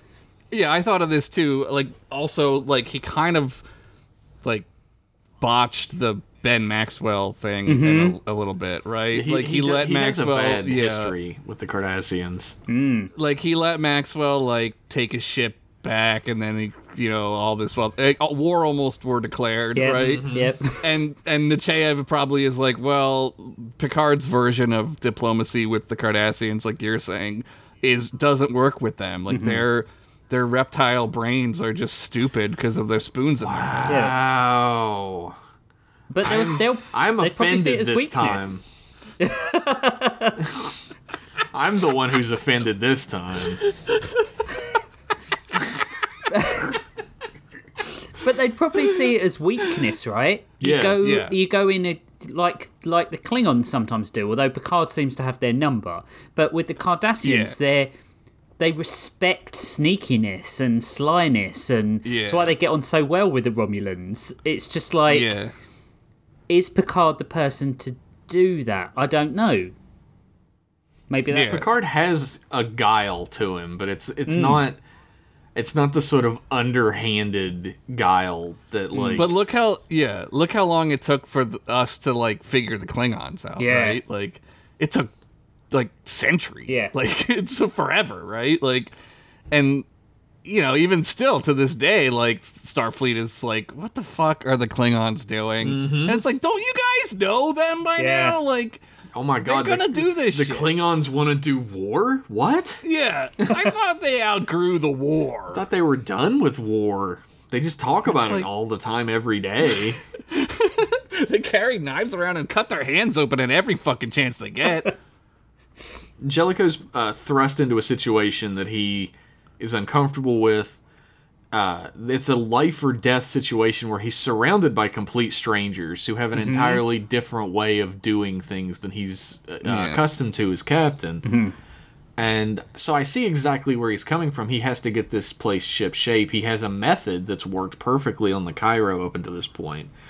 But I think there's a short sightedness happening here where he Yeah. he doesn't understand that this switch over to e- everything being exactly the way he wants it to be is going to destabilize the ship in a way that's going to make it less effective than if he didn't do it. no, that's totally fair, and like that's a real like. I think because he's a real person is the Yeah. he's, Yeah. he's like he's written as a real person he's not uh om- omniscient to, to know that. Mm-hmm. He, he Right. just understands that it's worked the way he did it before. Mm-hmm. Yeah, it's. I think uh, that's what's uncomfortable about it is, like anyone who's ever ha- had to deal with like a situation like this is like ah, like you see the gears grinding mm-hmm, together and you're like ugh, like nails on a chalkboard emotionally, right? But Like, I think Jellico does take a big hit because he's not the crew that we've been with for six seasons No, yeah, you exactly. see other captains too, and like like the, the I don't know his name, the captain who goes through the wormhole in the other uh, galaxy class ship and it gets destroyed. Yeah. and yeah and he's just like chill as fuck. Yeah. He's like, yeah, he's very guys, we're he's very. Picard he's very Yeah. Riker or Picard like he's and most captains are I think Yeah, Yeah. And I think to Rich's have- you to point, that may have something to do with the fact that he was the frontline guy during the Cardassian War. yeah. Yeah, He's they're all fucking shell shocked. Yeah, it's absolutely that. And like this is why I sort of take a little bit of uh, resentment towards Riker's actions because as much as they're not, you know, they're not strictly a military organization, but they follow the rigmarole of of military hierarchy, right? And it's Right. the EXO's job to interpret the interpret captain's, the captain's yes. orders. And you know, there there is a softer way to do some of the things that Jellico probably wants. And what he should when Geordi is pissing and moaning, because Geordi is as big a whiny baby as fucking Riker is in this episode. Well, he's got to probably get back to the holodeck and have sex with his fucking holodeck wife. My guy has to work for 72 hours straight. I, I feel like I give him a little bit of leeway for being a whiner. Yeah, yeah, yeah. bring it up with the Union, Geordi. Yeah. but like Riker's job is to say, Geordi, like I know this is tough, but this guy's Yeah. a new captain and we've got this this to do. Let's just do this. We'll get through this, and then you know I'll find you resources elsewhere because you know Jellico's shutting down like xenoarchaeology so we can put like Yeah. space blasters at the back of the Enterprise. you know, um, so Yeah. Riker does do that when he's talking about like uh, I under like I feel the exact Mm-hmm. same way about him, but we have to follow his orders. He's the captain Yep. now. Like we have to uh, do what he wants us to do. And Geordi's Uh-huh. like, go tell Dad. yeah, and then he capitulates. yeah. And it, well, Yeah, I think that's a pretty, shouldn't have done that. uh, it's a decent way to deal with like the sh- the way the crew works now. Be like, okay, I'll Hmm. I will bring it up with the captain and see what he has to say, and then Yeah. go to the captain and be like, how's the gym, and then leave, and be like, "Oh, I tried." How's the work? How your traps? Did you work on your traps today? Eighty-seven thousand year old man. Don't, Why don't are you wearing- leg day. Why are you wearing like slacks, Picard? Why are you wearing a ninja costume in the dark? Are, you going trying to through, like, hide a from me? midlife- Are you trying to do like? Are you doing like a? Are you gonna buy a Corvette next? Like what's going on? Riker walks around the chair and finally sees out of the corner of his eyes the little bit of Picard's skin showing through the ninja outfit. And he goes, "Oh, oh wow! I didn't see." oh my god, it's Sub Zero. It's Oh Noob my Saibot for my fucking Mortal Kombat fans. Yeah, Who, yeah. who is was was a Sub Zero? Yeah, he was the original Sub Zero. Yeah. Good, good, a- good. We're act. getting into the fucking Mortal Kombat lore. man. Yep.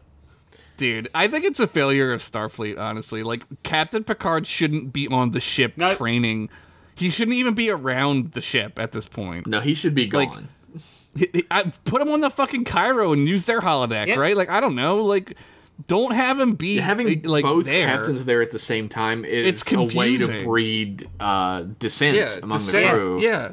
It's confusing and it's already like this is a hard time emotionally. Hmm. But you know, fucking Starfleet, they're not they're not they're out of practice, right? Yeah. They like you said, it's been 80 years since the last war. Like they don't think like this anymore. No. And it's going to take real ass tragedies to happen before and it's going to take the Federation almost losing to the Dominion Yeah. before they kind of like remember like, "Oh, we got to like toughen up a little bit," right? Like Yeah. as shitty as that is, Yeah, you're, as, you're right. As shitty as Uh, that is, Yeah. But I do think he's. I do think Jellico, like I've like I've said before, is sort of creating his own problems here. Yeah. oh, absolutely, Because I, like absolutely. like we talked about, Deanna Troi comes to his office and is like, you know, the people on the ship are confused. They don't understand Yeah. what's happening because you're not telling them. And he's like, uh, shove it up your ass, basically. He's like, that sounds like something you it. can deal with. That's a you problem. Yeah. Yeah, That's that's not a me problem. That's a you problem. This comes back to I was just thinking about this since you two are big Star Wars boys. yeah. Uh, this is the same problem in the sequel movie where the the purple hair lady Yeah. uh, Hol- won't tell Holdo? Oscar. Yeah, Yeah. Hondo won't tell Hol- Oscar Holdo. Isaacs. Hol- Holdo. Holdo. Piston Honda Admiral Holdo. won't E. tell. Honda. E Honda Honda Civic She, tells she won't tell Oscar Isaacs what's happening. She won't tell anyone what's happening, even though it would No. take two seconds to be like, Yeah. "Well, here's what's happening." Yeah. and then he uh he heroically mutinies and goes and gets his ass beat uh, Yeah, and yeah. all of that could have been avoided if she would have just been like this is what we're doing but instead she was like i don't have to tell you anything i'm in charge Wouldn't it Yeah. have been Wouldn't it have been better if Jellico had have come on and come on the ship, and he had have been come on who com- come on Will, Ah. um, fire at Will. Um, so Red uh, alert. wouldn't it have been better if he'd he'd come aboard? I'll use that term instead, and been. That Riker sounds like it would really like- hurt your dick if Riker had have had a sort of like long night of the soul where he's like, my loyalties are with Picard, but I know that Jellico is doing what's best for the ship and the crew, and Riker had have had this. The first part of the episode been about his almost like need to do what's right for the ship, but also need to do what's right for the crew. Yeah. That would have been so much more interesting than They they hint at that, but it's done badly. it's done not- petulantly. I mean, there's there's the yeah. scene where he's uh, Jellico is like, uh, I need fourth rotation to be ready in like tw- twenty minutes or whatever, and uh, Yeah. Riker's like, I I thought we could talk about that. Yeah, And he's like, you haven't done it yet, and he's like, no, we usually discuss these type of things, and Jellico's right. like, basically like you're incompetent, like Yeah. it- yeah, we don't have time for this, and, And- it's Yeah. like, yeah, But it would have, again, all of that would have been avoided if you Mm-hmm. would have just taken two seconds to explain why you want four rotations. yeah, yeah, because you but can he's yeah. go on. Riker's right. Like th- he's like it doesn't exist yet, Yeah. and it's like, well, y- y- like we have a personnel problem, man. Like Mm-hmm. they don't, we don't have enough like fucking like adequate bridge crew. I, th- I think to Rich's point as well, though, he's like, but fucking xenobiology and uh, fucking Yeah, uh, yeah. arboretum will have to shut down. we won't be able to. have to sh- the McDonald's crew will have to go home. Like The fucking popcorn machine in 10 forward has to be unplugged. and like Those scientists who are inventing the perfect sandwich. yeah, Yeah. It's a whole lot of like low stakes shit that they're worried about when there's such high stakes, and I think that's a combination of uh, they're on the pleasure cruise to the Bing Bong planet and. the fact that uh, Jellico again does not explain himself. Bing bong planet. That's gonna stick around. That's that's it? a classic. Rich We gotta make a Bing Bong. We gotta make a Bing Bong Planet shirt now. Um, Bing Bong Planet is for lovers. Um, but you know, if Jellico had have come on and had have explained those things, I think that would have made a better episode because Riker would have been able to see his point of view and see his crew's point of view and been torn between them both. That would have been really Yeah. interesting, honestly. Yeah. It would have been better. Yeah. It, it would have made Riker not seem like he's going like back to the fucking academy, Yeah. right? Like this dude is like acting like it's his first day and shit. Like he he's a commander, man. Like he knows like he knows what's going on. He's, he's like, worked he, he under need to be told. multiple different Yeah. captains before Yeah. at this point, and I'm sure not all of them had Picard's same style. and He's he's Boimler. He's like, what's going on? Change is scary. You know, it's like it's Boimler, man. Mm. but also like Picard says to Jellico, like he's he's a commander and he's been decorated by Starfleet five Yeah. times. There's like captains who haven't. Like Yeah, he's Data fucking, he hasn't. saved Earth. He fucking saved Earth, dude. Yeah. Like And like give the you- guy like one ounce of slack, and right? Jellico's like, mm, seems like a bitch. yeah. I get bitch vibes from him. He's, he seems bitch made. I don't want to like jump on it or anything. He's like a basic bitch. He's he's tall and he's got a beard and I'm intimidated by that. Yeah, I'm kind of attracted to his dick region, and that makes him a bitch. I'm I'm interested in the way he walks, like he shit himself because he's got such a bad back. I saw him AC Slater over a fucking seat the other day, and I popped half a stiffy, so that guy's bitch made. he uh, like uh, the show has trouble with Will, Will Riker sometimes, and I think it has trouble because it's like 1988 to 1996. Yeah. and the idea of what like a manly man A is, man, yeah. is very tied into the toxic masculinity of the time all right it's lip Absolutely. cut time folks Yeah. Yeah, it's lib time to get lib cucks. Let's go. Oh wait a minute. Where's your wife it's time to get lip cooked um I'm gonna watch her have sex. the mickey uh the Gosh. oh no oh god no It's Geef. Keith. mini run the um uh the like toxic masculinity of the time is very much like oh well he's he would like fucking be like fuck you captain i'm gonna push back Yeah. against your shit but like we understand now that that's definitely not the way to be a manly Yeah. man it's not even the way to be uh in a organization of any Yes. Yeah. Like, Exactly. a really stupid idea. It's Riker. Riker's definitely like sometimes he's written as an extremely thoughtful, emotionally intelligent guy, and Yeah. other times he's written like a guy from 1992. And It's, he's very uh, much written like a guy from 1992 in this episode. Yeah. It's I'd the, like to point out that his dad also is abusive. Yeah, that's so- true. Yeah, that's true. it's His dad the, um, literally ditched him in fucking Yeah. Alaska, at age 15 Yeah. by It's, uh, himself, no family. They got replicators. He'll get food. He can replicate a dad. Oh, if Replicate only. a sandwich. Um, it's the Riker is the the Kirk paradox made flesh, right? Yes. He's Yeah. the occasionally he's the thoughtful commander who's strategic and everything to all beings, and then at other times he's just mindless groin attachment. You know, who's like. you know, Riker is like a, a penis walking around, like pretending he's like He's literal cock of the walk. That's Yeah, what he I'm is, gonna right? go onto This- fleshlight.com and look up mindless groin attachment. But you that- could just he's- type in William Riker, and that'll come up. William up. Riker fleshlight. He's those two things: the the real Kirk and the pop culture perception He of is. Kirk. It, it Yeah. depends on the writer. He Yeah. he suffers from the same type of syndrome that uh, Janeway does. Yeah, where absolutely. The personality of the character depends so heavily on the writer. yeah, Like the, one of my favorite scenes in Star Trek history is when um, uh, it's in one of the episodes where like a crewman dies or something, and uh, Data and Riker are having dinner at Ten Forward, and Data asks why he doesn't, why the crew, uh, some of the crew don't seem to be having the same reaction as when Tasha Yar died, and he doesn't feel the same like missing piece and he Riker explains that you know people the closer you are to someone the more keenly you miss their presence once they're gone the more emotion Yeah. emotionally it hits you and affects you.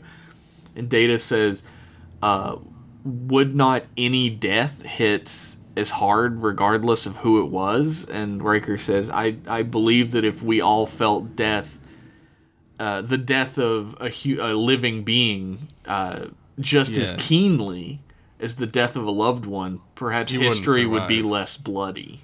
Yeah, mm. and also like I think it's a survival thing. Yeah. right? like It is. How But how could we have evolved? It's such a lofty kind of concept, though, right? That mm. like if we felt every death of a human being as humans, that's all we got right now, just as keenly as we did a loved one, how much murder would there be? yeah. there just wouldn't be any. Yeah. Yeah. it's you would never.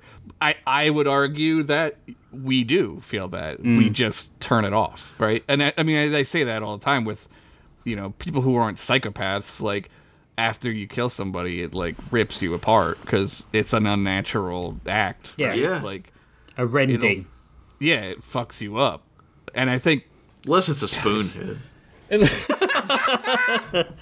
hey, I'm glad somebody said it. Uh, thanks Um, again for the sponsorship, Magic Mind. I I was talking to Spivsy on Toonhounds at the weekend, and um, well, I was telling him how I used to get really upset when I used to play video games and kill an NPC. Um, Yeah. And I think like there is a, a while where you're a, a child, and like I'm experiencing it with my son at the minute, where he is.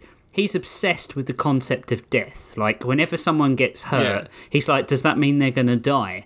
And I think like Yeah. You grow a skin to it, don't you? You, you have cal- to y- thicken yeah. up, otherwise it's a callus. Yeah, not a it absolutely callousness. It's a it's just a Yeah. callus, and it's because when we were fucking like running around in the fucking jungle Mm-hmm. and the prairies and shit, like we would see death all the time. Yep. And if you, if it affected you back, it- you wouldn't have survived. Mm-hmm. And there's a a part of our brains that I think gets like turned down, muted almost that is screaming like, "Oh, this is fucked up," mm. but like. I still get sad when I kill an NPC. yeah, I do a It's little like- bit. I feel about their think about their families. There was- You their think about NPC families. Yeah. I was playing a Survi- Jedi Survivor, and some of the stormtroopers, and albeit they're Nazis, so they mm-hmm. deserve it. But some of them are like, "Oh God," and you're like, "Oh, this poor fucking guy, dude." Right? In the first one, one of one of them said every now and then one of them would say, "I don't want to die." Yeah, they'd still do that. I'm like, "No, what?"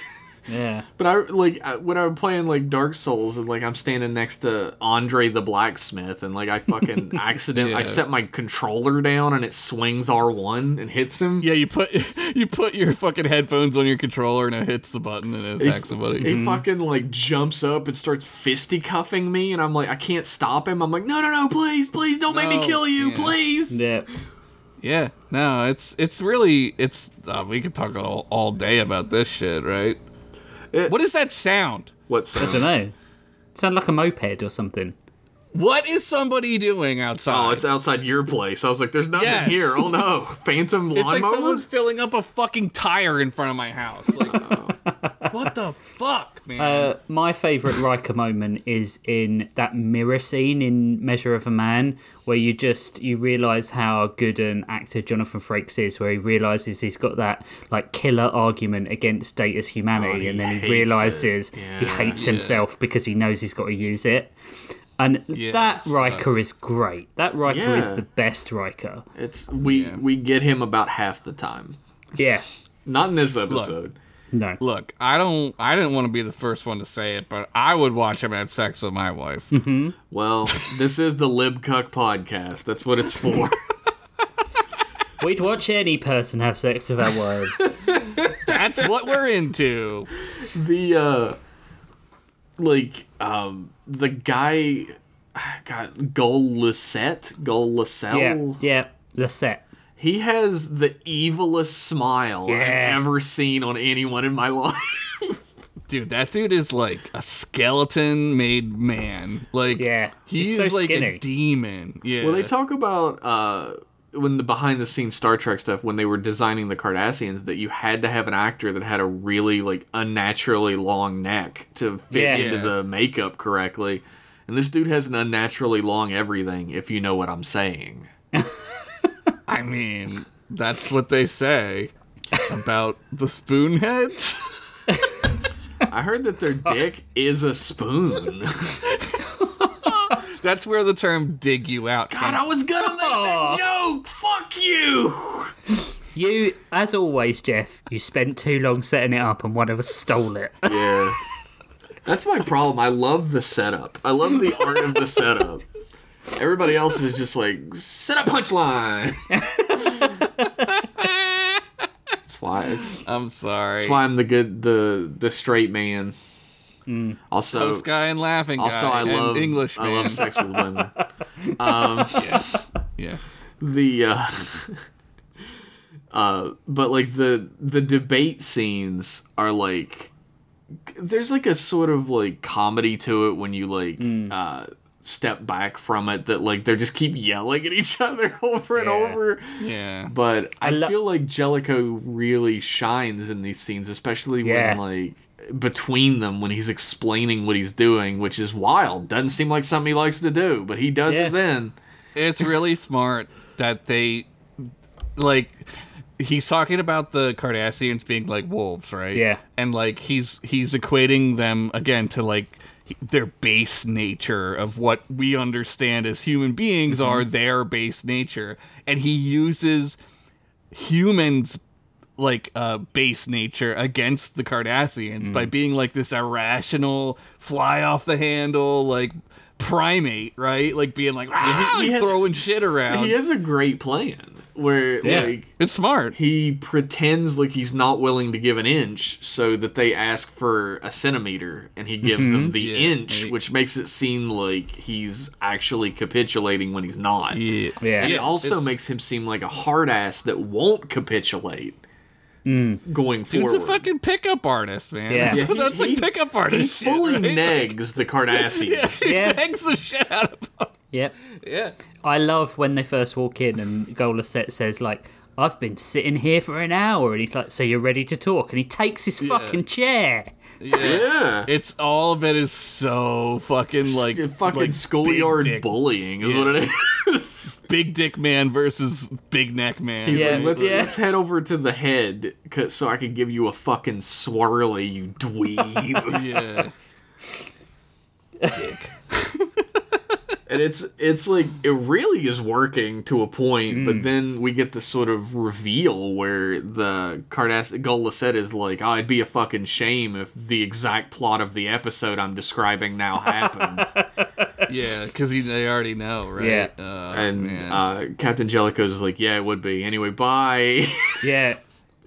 He d- yeah, I took I took that as like the first genuine thing that he said the whole episode. I I, I don't know, like I, I would have been if I were him, I would have been like threatening about it. I'd have been like, yeah, it would be a shame, right? Mm. Like he, Yeah. he does kind of like, give it don't away a fucking little bit. do that. You know what I mean? he can, he can, he does kind of give it away a little bit that he knows about it, but then like mm-hmm. I don't know, uh, like Troi says that he's not confident. Like we learn mm-hmm. that during this scene, like when he explains Yeah. what he's doing, and Riker's like, "I give him this, he's confident," but mm-hmm. like I feel like I would have been more genuinely outwardly bothered by the fact that I knew. Picard was gonna get killed now. Like I knew for sure he was gonna get killed. yeah. But I Yeah, guess that's why I'm not a uh, captain. I'd be not okay with that. But he gets the Enterprise. See, that's what they're doing to the audience, right? They're Yeah. working us. They're. It seems like he wants the Enterprise because the first thing he says is like, "I Galaxy class ship. That's hard to pass up." You know what I mean? Like, He's it's like, yeah, and again, he's played by Ronny Cox, who we Yeah. know as a villain on sight Yep. from other films. It's it's genius casting. It's really it's writing around the actor's strengths in a way Hmm. that connects to the audience in sort of a meta way. Yeah. Yeah, I wonder if they. Well, now we think of it as meta, right? Back Mm-hmm. in the day, they it would have just been good casting. Yeah, yeah, yeah. now, now we now we can say like, oh, okay, these people are like type actors and they have like a type that they play, right? Mm-hmm. But in the '90s, like you couldn't just look on IMDb and be like, what was this guy's name? No, Yeah. it was just You sort of like- inherent in your brain. Yeah. Like it was subconscious. Like I know this guy from somewhere, and I don't trust him for some reason. Yeah, that's why I feel like with anything that's good now, like the secrecy that they keep about it is totally justified. Yeah. because Yeah. like pe- people ruin the fun of the Yeah. magic of the movies so quickly. it's I- crazy. I feel like as well um, with Jellico, I think you get like when he when they say that stuff about Picard, and then he goes instantly back to his office once they find out about the machine turning off because it was an obvious trap. yeah. Um, you have that bit where he instantly calls Nechayev and is like, looks like one way or another, like Our he's friends, friends, are- the friends yeah. are gone. Yeah, he genuinely cares that Picard might be dead. There isn't a sort of, um, you know, uh, he was expendable. He was part of the mission. He wasn't coming back. It was just like there was always a hope that they would come back. And at the end of the next episode, he sort of like gives fucking everything he can get to get Picard back. Right? Well, yeah, this Yeah. is a this is sort of a red herring. It's a well, it's not a red herring scene. It's a necessary scene for the Hmm. next episode. Yeah. It's sort of the opposite of a red herring. It's the real thing behind what we're gonna see next episode is Yeah. Mm-hmm. the false bravado front, where it seems like Jellico does not care about what happened Yeah. to Picard. And uh, most of the episode, when it comes to him and Riker butting heads, is Riker is like, "We have to go save Picard. He's my Mm-hmm. dad. My mom's there. I'm gonna my get brother, another medal." My brother Yeah. Worf went with him. my whole family's there. We have to go save them. And Jellico's like, I don't give a fuck. We have Yep. work, we have real work to do or whatever. But really, that's the that's the mislead during that episode is Jellico is going to work towards getting Yeah, Picard yeah. back. That is his goal. Yeah. And I think like in doing so, he gives himself. I mean, he's he's got um, imposter syndrome, right? He Yeah. definitely has. Uh, He's get, psyching himself up to believe that he, Picard is dead in order to give him the strength to deal with the Cardassians, right? Because he's afraid of the Cardassians. It's Yeah. really fucking super obvious that he's afraid of the Cardassians for what he's seen, right? Because he describes them as wolves, and he does it with this sort of like faux confidence. The, the moment he gets out of the room with them, he's relieved, and I gotta- Deanna senses it. I think it's the situation that he's afraid of. I think we're Hmm. kind of projecting the idea of. Uh, I mean, it's not that I don't think that he. Could It could be both. It's- it could be both. It's it's not that I don't think he could have PTSD from the war. It's just Mm-hmm. that I feel like we might be taking a step further than the show is Oh yeah, Giving probably, because probably. we're better writers. true. Then pros before pros. Yeah. Go check it out. I've this guy. He reminds me of. Did you guys ever watch Band of Brothers? Yeah, Yeah. Uh, Speirs, Yeah. Lieutenant Speirs, Oh yeah. the guy yeah. who just fucking mows down those Germans on D-Day, right? Like he reminds me of him because he's like, I will. If they think I'm gonna fucking kill them and it does their job, Yeah. like then whatever, like it all comes out in the wash, right? Hmm. And it reminds me of like the Starfleet version of that, where he's I like see that. willing to break a few eggs for whatever needs to happen. Yeah. right? And I could like I could He's- see it being a PTSD, but the Yeah. the way the show presents it is that it's the situation hanging. It's like the mm-hmm. sword of Damocles is hanging above their heads Yeah. right now, and it says "war" on it in giant Yeah. letters. And This like a cartoon, yeah, like a newspaper and, cartoon. and yeah. Jellico is Wile E. Coyote. The Cardassians are the Yeah. Roadrunner. yeah. Like, But there's they have spoons on their head. if he makes one mistake, the rope breaks and the Yeah. sword falls. And Yeah. Man. he is terrified of that. Starfleet and Fe- the Federation strategy dealing with this stuff is like pretty fucking genius, right? Mm-hmm. Like they constantly like kick the can down the road. Mm-hmm. Yeah. Like they're constantly kicking the can like avoid this, avoid, you know.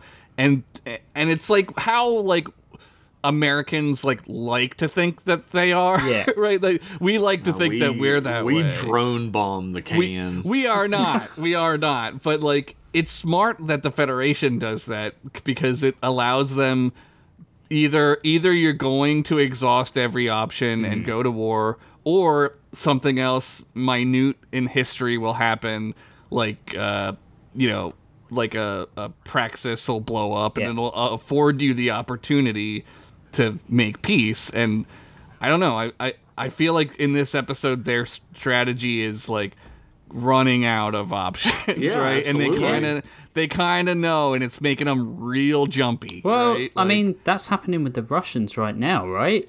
yeah, yeah. It's like we're all just kicking the can down the road, hoping that Yeah. Putin dies or something like that, and so, or someone Something. kills him. Yeah, yeah.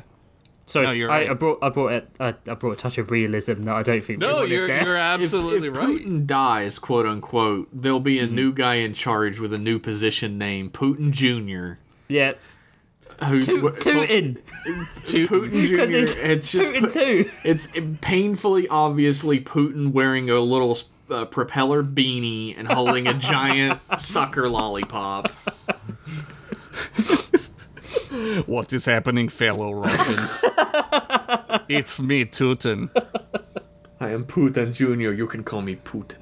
Putin. Someone is filling up their air tire outside. Oh no. Now he's like now he's like German. I don't know. yeah.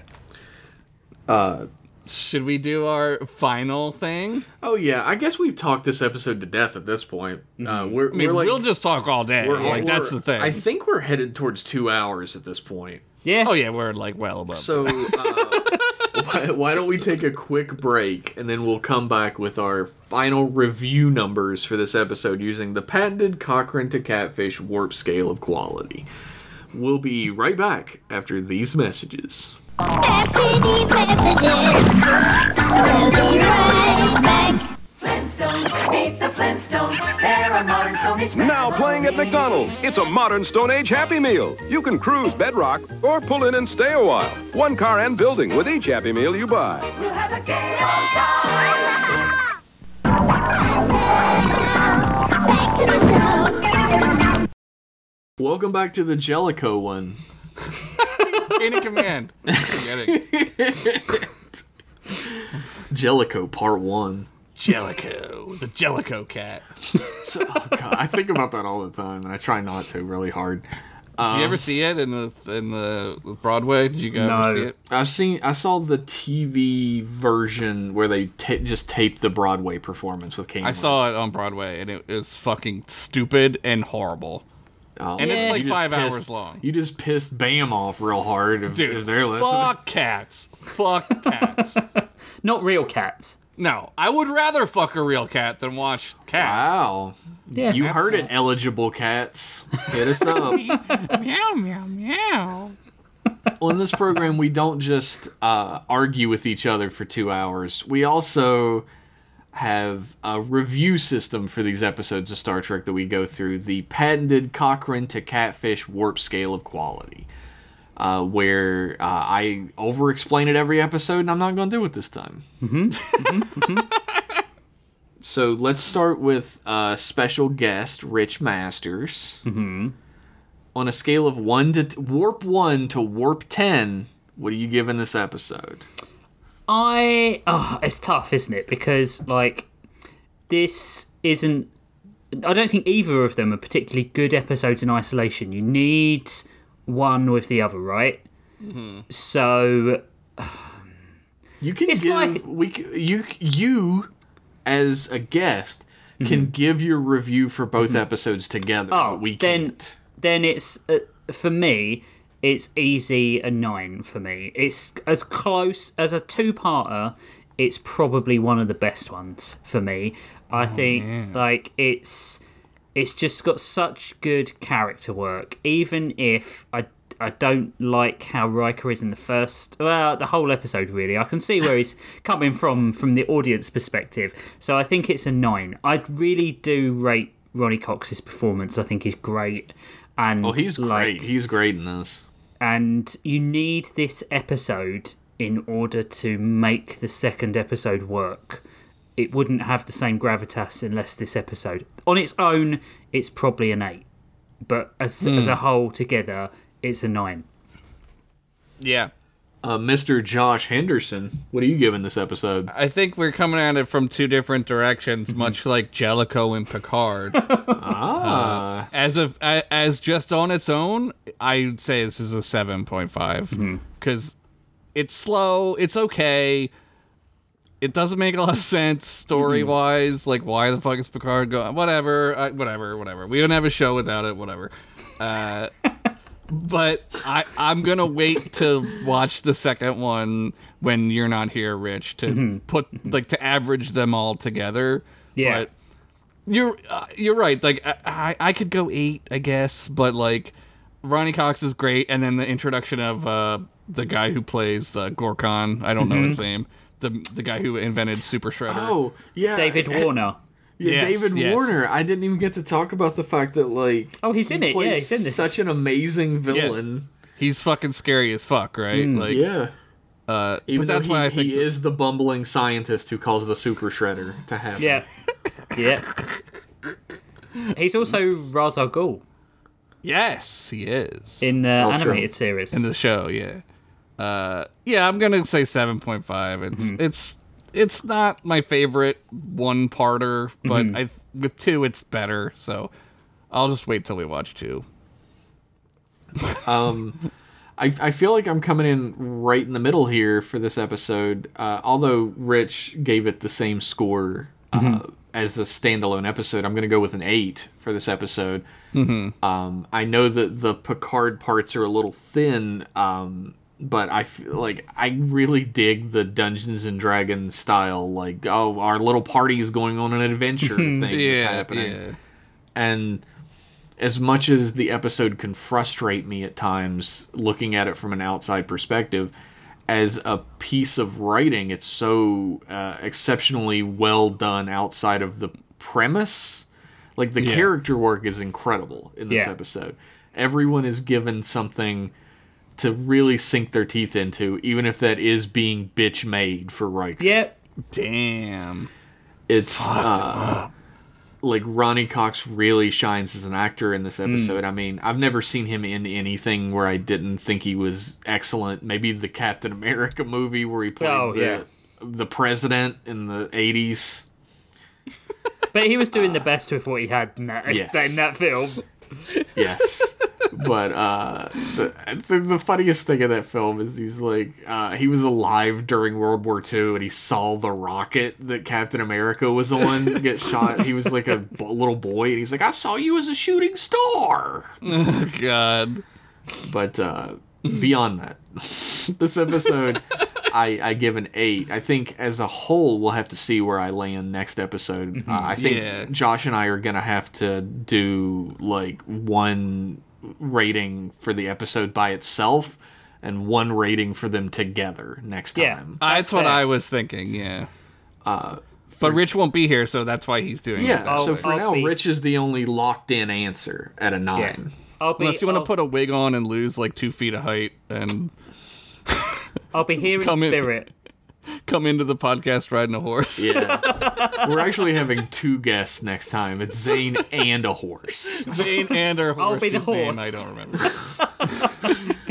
Pretend to be the uh, so yeah like I, I give it an 8 out of 10 this time I, and i think that's a tough like i understand exactly where josh is coming from with a 7.5 because we talk all the time about the different curve for grading that all of these Yeah, series yeah. have there are so many amazing tng episodes Yeah, I feel like 7.5 for TNG is like an 8 or a 9 for Yeah. easily any other. Maybe not. Maybe not DS. not DS9, deep space yeah. nine no but pretty No, much but- any other series i think it would be an 8 or a 9 in Yeah. Um, and that that brings us to the end of the episode, folks. What? Yeah. I'd like to uh, extend a generous blowjob to Mr. Rich Masters for being on today's episode. It'd have to be long. We're on the other side of the ocean. slurpy, slurpy, slurp. Um, I felt that.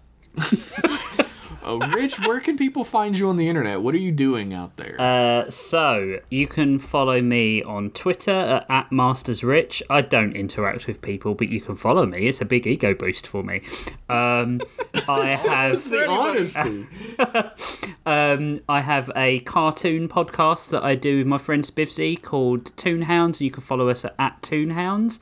And we do, we as in me, Jeff, and Josh, do a very excellent podcast that we all enjoy called Bros Before Pros, where we make up three stories based on the most inane prompts sometimes, and sometimes the best prompts. Um, Arm wrestling. arm wrestling is going to be tough this week. I'm not going to lie, uh, but we have a lot of fun with that, and you can follow us at uh, Bros Before Pros. That's bn4.card.co.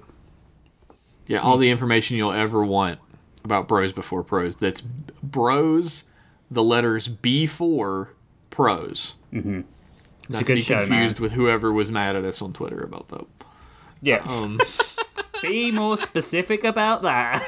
yeah, thank uh, thank you, Rich. Uh, we have a website as well that you can find all the information I'm about to rattle off to you at uh, mclasspodcast.com.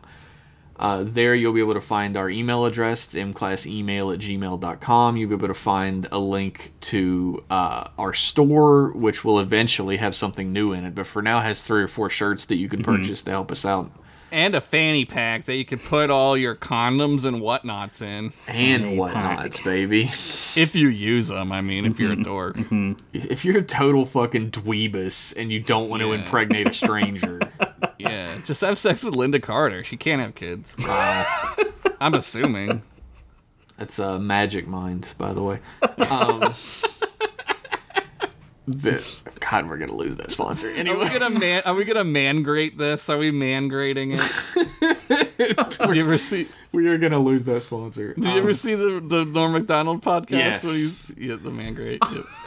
that was hilarious. um, the uh, but the website also has a link to our Patreon, which is patreon.com slash mclasspodcast, where for as little as a dollar you get access to a Discord full of your fellow Trek boys, behind the scenes posts, wallpapers for every episode, and uh, for a little bit more dough, you get access to other podcasts we do, like Jeff and Josh Shoot the Shit, commentary tracks for great movies under the title uh, Jeff and Josh Talk Over Movies.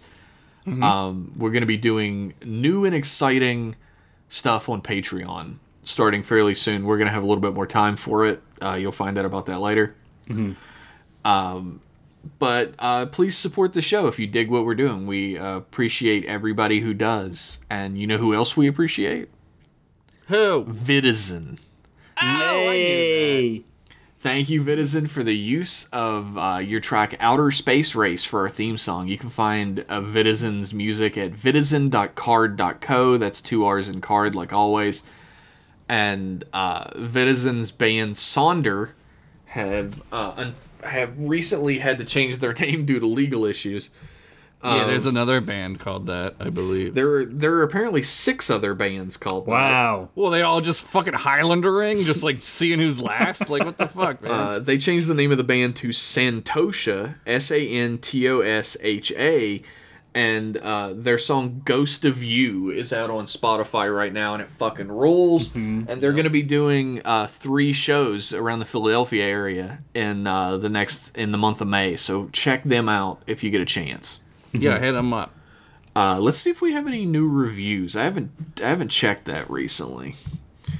Uh, if you'd like to leave a review, you can do so on iTunes because that's the only place I know how to check them.